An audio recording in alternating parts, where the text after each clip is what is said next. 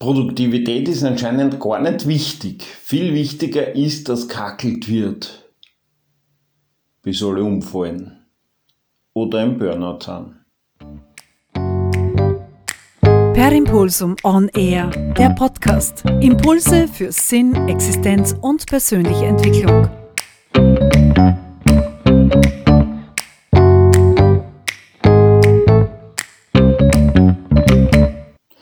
Servus, grüß dich, das ist der Wolfgang. Also gestern ist wieder was Interessantes passiert. Ich war da so bei einer, in einer Gruppe, mir fällt gerade auf, ich sage das oft, gell? gestern ist was Interessantes passiert, heute ist was Interessantes passiert. Ist halt so. Weil da denke ich dann urviel drüber nach und irgendwann einmal komme ich drauf, das könnte ja mehrere Leute interessieren und deswegen plausche ich das in meinen Post Podcast hinein. Also gestern ist was Interessantes passiert. Ich war mit einer Gruppe von Einzelunternehmern zusammen. Also das sind Menschen, die halt eine kleine Firma haben, waren keine Einzelunternehmer, sondern da waren auch kleine, sagen wir Kleinunternehmer. Mit einer Gruppe von Kleinunternehmern zusammen, die so ein paar Angestellte haben und irgendwie ist da wieder losgegangen mit Paravan, Paravan arbeiten, nicht links und rechts schauen. Ähm, derzeit ist so, dass die Leute alle nur Arbeitslosengeld haben wollen und deswegen gibt es keine Arbeitslosen. Ähm, wenn ich das so sage, Okay, warum ist mir gestern nicht eingefallen, dass das irgendwie ein Paradoxon ist? Ne? Also die Leute wollen alle nur Arbeitslosengeld, deswegen gibt es keine Arbeitslosen. Hä? Also Arbeitssuchende. Deswegen suchen die Firmen alle Jobs. Hä? Also die Firmen alle Arbeit. Das geht ja alles nicht aus. Also was wir da jetzt gerade haben in der Wirtschaft, stellt viele Menschen vor ein Rätsel. Viele haben irrsinnig tolle Erklärungen. Unter anderem die Leute wollen nichts mehr hackeln. Na, bedingt, ne? Grundsätzlich ist ja auch so, dass die Jugend jetzt viel lieber einen 30-Stunden-Job hat. Ja, die wollen nichts mehr hackeln. Na, die sind ein bisschen gescheiter, die rechnen nach. Habe ich einen 30-Stunden-Job, kriege ich Überstunden in Freizeit oder in Geld abgegolten. Habe ich einen 38,5 Stunden Job, da ist ein All-In ja ganz normal. Da können wir Freitag, Samstag, Sonntag, Montag, Dienstag, Mittwoch, Donnerstag, Freitag, Samstag, Sonntag, Montag, Dienstag, können wir durcharbeiten, ne? Was wir achten müssen, ist halt, dass wir die zwölf Stunden nicht überschreiten. Das geht in den Arbeits Zeitaufnahmeprogrammen schon gar nicht, deswegen soll man nicht arbeiten. Also du kannst nicht mehr wie 12 Stunden eintragen, aber wenn du 20 gearbeitet hast, gibt es auch so Leute, die 20 Stunden am Tag arbeiten. Nicht jeden Tag, aber immer wieder. Die kriegen da diese 6 Stunden, also 20 Stunden am Tag, da, ja. Allein wenn du 16 Stunden am Tag arbeitest, das sind zwei Tage. Da stimmt ja im System was nicht, wenn einer das machen muss. Und diese Menschen, die das machen, haben erkannt, ich kriege nicht so viel, so viel weniger Geld, wenn ich einen 30-Stunden-Vertrag habe, wie wenn ich einen All-In habe, muss aber viel weniger arbeiten und habe dafür mehr Zeit für einen Nebenjob. Und dann, oh, Sie müssen zwei Jobs machen. Na, die machen es vielleicht sogar freiwillig. Ich habe zwar noch nie geredet, aber ich könnte mir das durchaus vorstellen. Warum machen die das? Das haben wir halt auch so überlegt. Warum könnte das passieren? Ja, weil das halt eine unfaire Geschichte ist. Ne? All in, du kriegst 2000 im Jahr mehr, im Jahr, brutto. Das sind dann 100 Euro im Monat mehr. Bei den derzeitigen Preisen gehst einmal Schnitzel essen zum Dorfwirten und das Geld ist weg. Also wirklich mehr äh, Lebensqualität hast durch dieses Batzel, mehr Geld nicht. Das ist schon gescheiter, du hast einen 30-Stunden-Vertrag, arbeitest nicht deine 50, 60, 70 Stunden mehr, wie viele meiner Kollegen im Außendienst. Ja, die kriegen ja dann Provision, ja, bedingt im Jahr darauf sieht man, ah, hoppala, der hat ja seine Ziele eh super recht, plus 10%, na schafft er nächstes Jahr gleich plus 15%. Ein Klient hat mich gestern angerufen und gesagt, Wolfgang, wie würdest du machen? Ich hatte gerade ein Vorstellungsgespräch. Die haben eine Marktsättigung von 90% für ein Produkt, Medizinprodukt, haben eine Marktsättigung von ca. 90%, ähm, zahlen die Hälfte Fixum, die andere Hälfte Provision. Gebe dir jetzt einmal ein paar Sekunden zum Nachdenken, wie du darauf reagieren würdest, wärst du in dem Vorstellungsgespräch.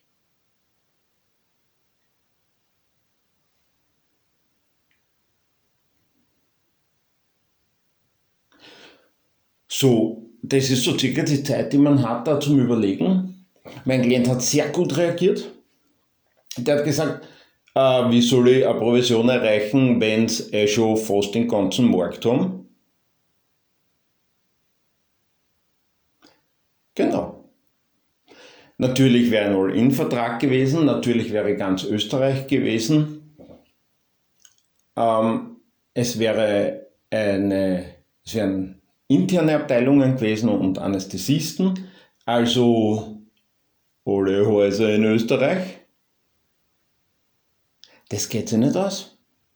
Was hat er gemacht? Er hat gesagt, ich rufe dich gleich gar nicht mehr an. Habe ich gesagt, guter Plan, machen es bei dir wahrscheinlich auch nicht. Auf der anderen Seite wieder, haut es die dir nicht zu, vielleicht brauchst du das noch. Schreib ihnen irgendwie höflich, dass du gerne einen anderen Vorschlag hättest, weil dieser Vorschlag für dich so weit weg ist, dass er eigentlich nicht einmal verhandelt werden muss. Das wird er jetzt machen.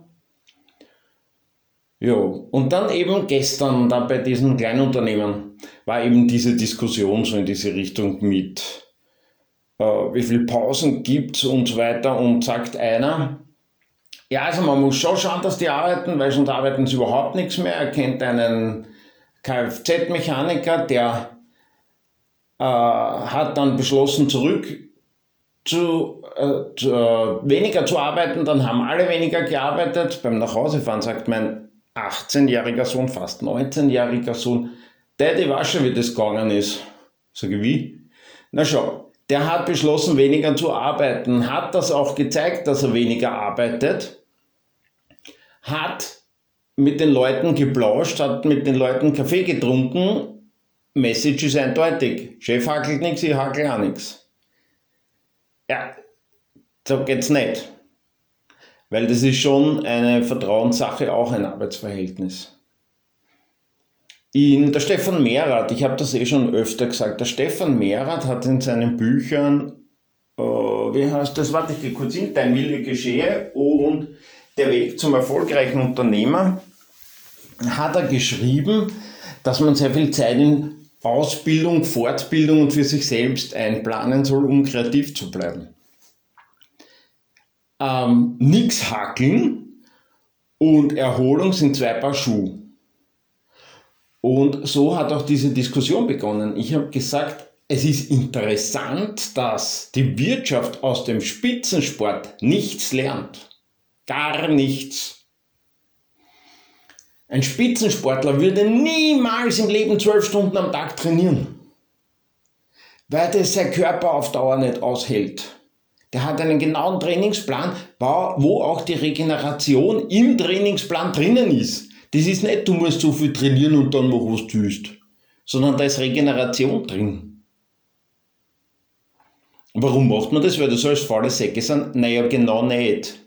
Einer, der sich die Streifen runterhaut, der sich über den Holmenkolben hat, wer dort schon mal was sieht, was das für eine Leistung ist, der braucht schon, der und die, sorry Ladies, dieser Mensch braucht schon echter Können. Und da geht es nicht mit, ja, ich mache da 12 Stunden Pause.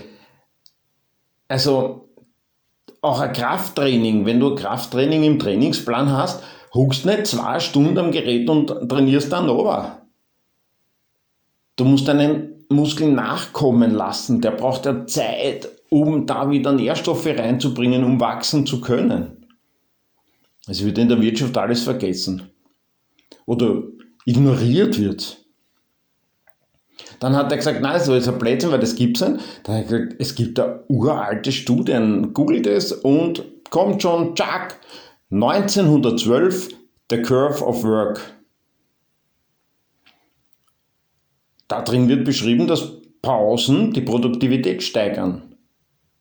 1912, wir haben 19, Ende 1922, vielleicht wenn du diese Folge des Podcasts hörst, vielleicht sogar schon 1900, ah, 2023, 2000, nicht 1900. Also das ist 110 Jahre her. In 110 Jahren haben wir in der Wirtschaft nichts gelernt, dass wir Pausen machen sollen, wo sich seit über 100 Jahren Leute, ich habe so im Kopf auch, wie ich noch auf der Uni war, haben wir über eine Studie gesprochen, die war 1850 in einem Sägewerk, irgend sowas in der Größenordnung, wo der das bestätigt hat, dass Pausen die Produktivität steigern. Da redet man noch gar nicht von Arbeitssicherheit. Dass Pausen die Arbeitssicherheit steigern, ist sowieso undiskutierbar. Ja, da braucht man mit mir gar nicht diskutieren. Einer, der da anfängt zum Diskutieren, da stehe auf und gehe.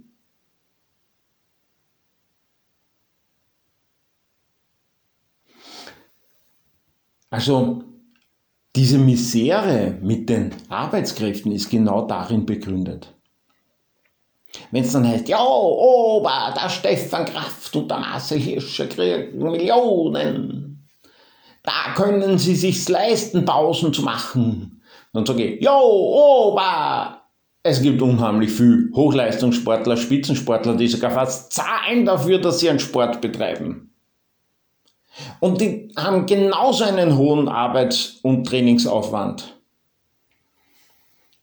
Ich hatte ein Paar im Coaching, ein Turniertanzpaar und der war mit dem Ausgang der Staatsmeisterschaft nicht so zufrieden, war im Semifinale und sage, woran glaubst du, ist das gelegen? Sagt er, na ganz klar, ich habe nichts trainiert. Sage ja, so wie ich euch kenne, glaube ich das jetzt nicht. Naja, in den letzten zwei Monaten haben wir viel arbeiten müssen, waren auf der Uni, arbeiten eben um Tanzen und Uni zu finanzieren und sind nur auf 25 Stunden Training die Woche gekommen. So, das ist eigentlich staatlich, ne? Arbeiten, Uni, 25 Stunden trainieren, am Wochenende ein Turnier tanzen, ein Tag off, also das heißt 5 Stunden Training am Tag. Dann haben wir das Ganze zurückgeschraubt, jetzt fühlen, hat sich das Paar dann, hat sich dann wohler gefühlt, ist dann besser geworden und besser und ist dann mit der Uni fertig waren, haben es dann aufgehört mit Turniertanzen. Weil es einfach, oh Wunder, zwölf Stunden am Tag gearbeitet haben. Weil keine Zeit mehr zum Training war. Und diese Spirale, diese Abwärtsspirale, die über Jahrhunderte geht, wird einfach jetzt durchbrochen durch die neue Generation, die nachkommt. Und dann sitzen dort Leute, die strampfen, die schimpfen, die schreien, die sagen, ja, so geht's nicht. Ja, ey, so geht's nicht. Nur sagst du die Leute, dass es so nicht geht.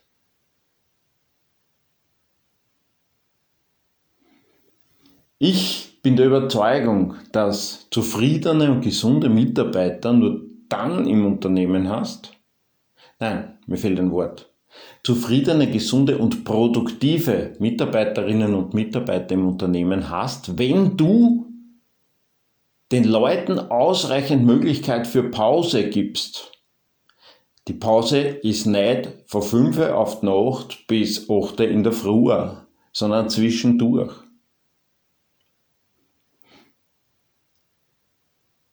Und wie diese Pausen dann gestaltet werden, wie diese Möglichkeiten gibt, dass das Sinn macht, darüber unterhalten wir uns vielleicht in einem nächsten Podcast. Per Impulsum On Air. Wenn dir der Podcast gefallen hat, dann bitte abonnieren, damit du keinen Impuls mehr verpasst.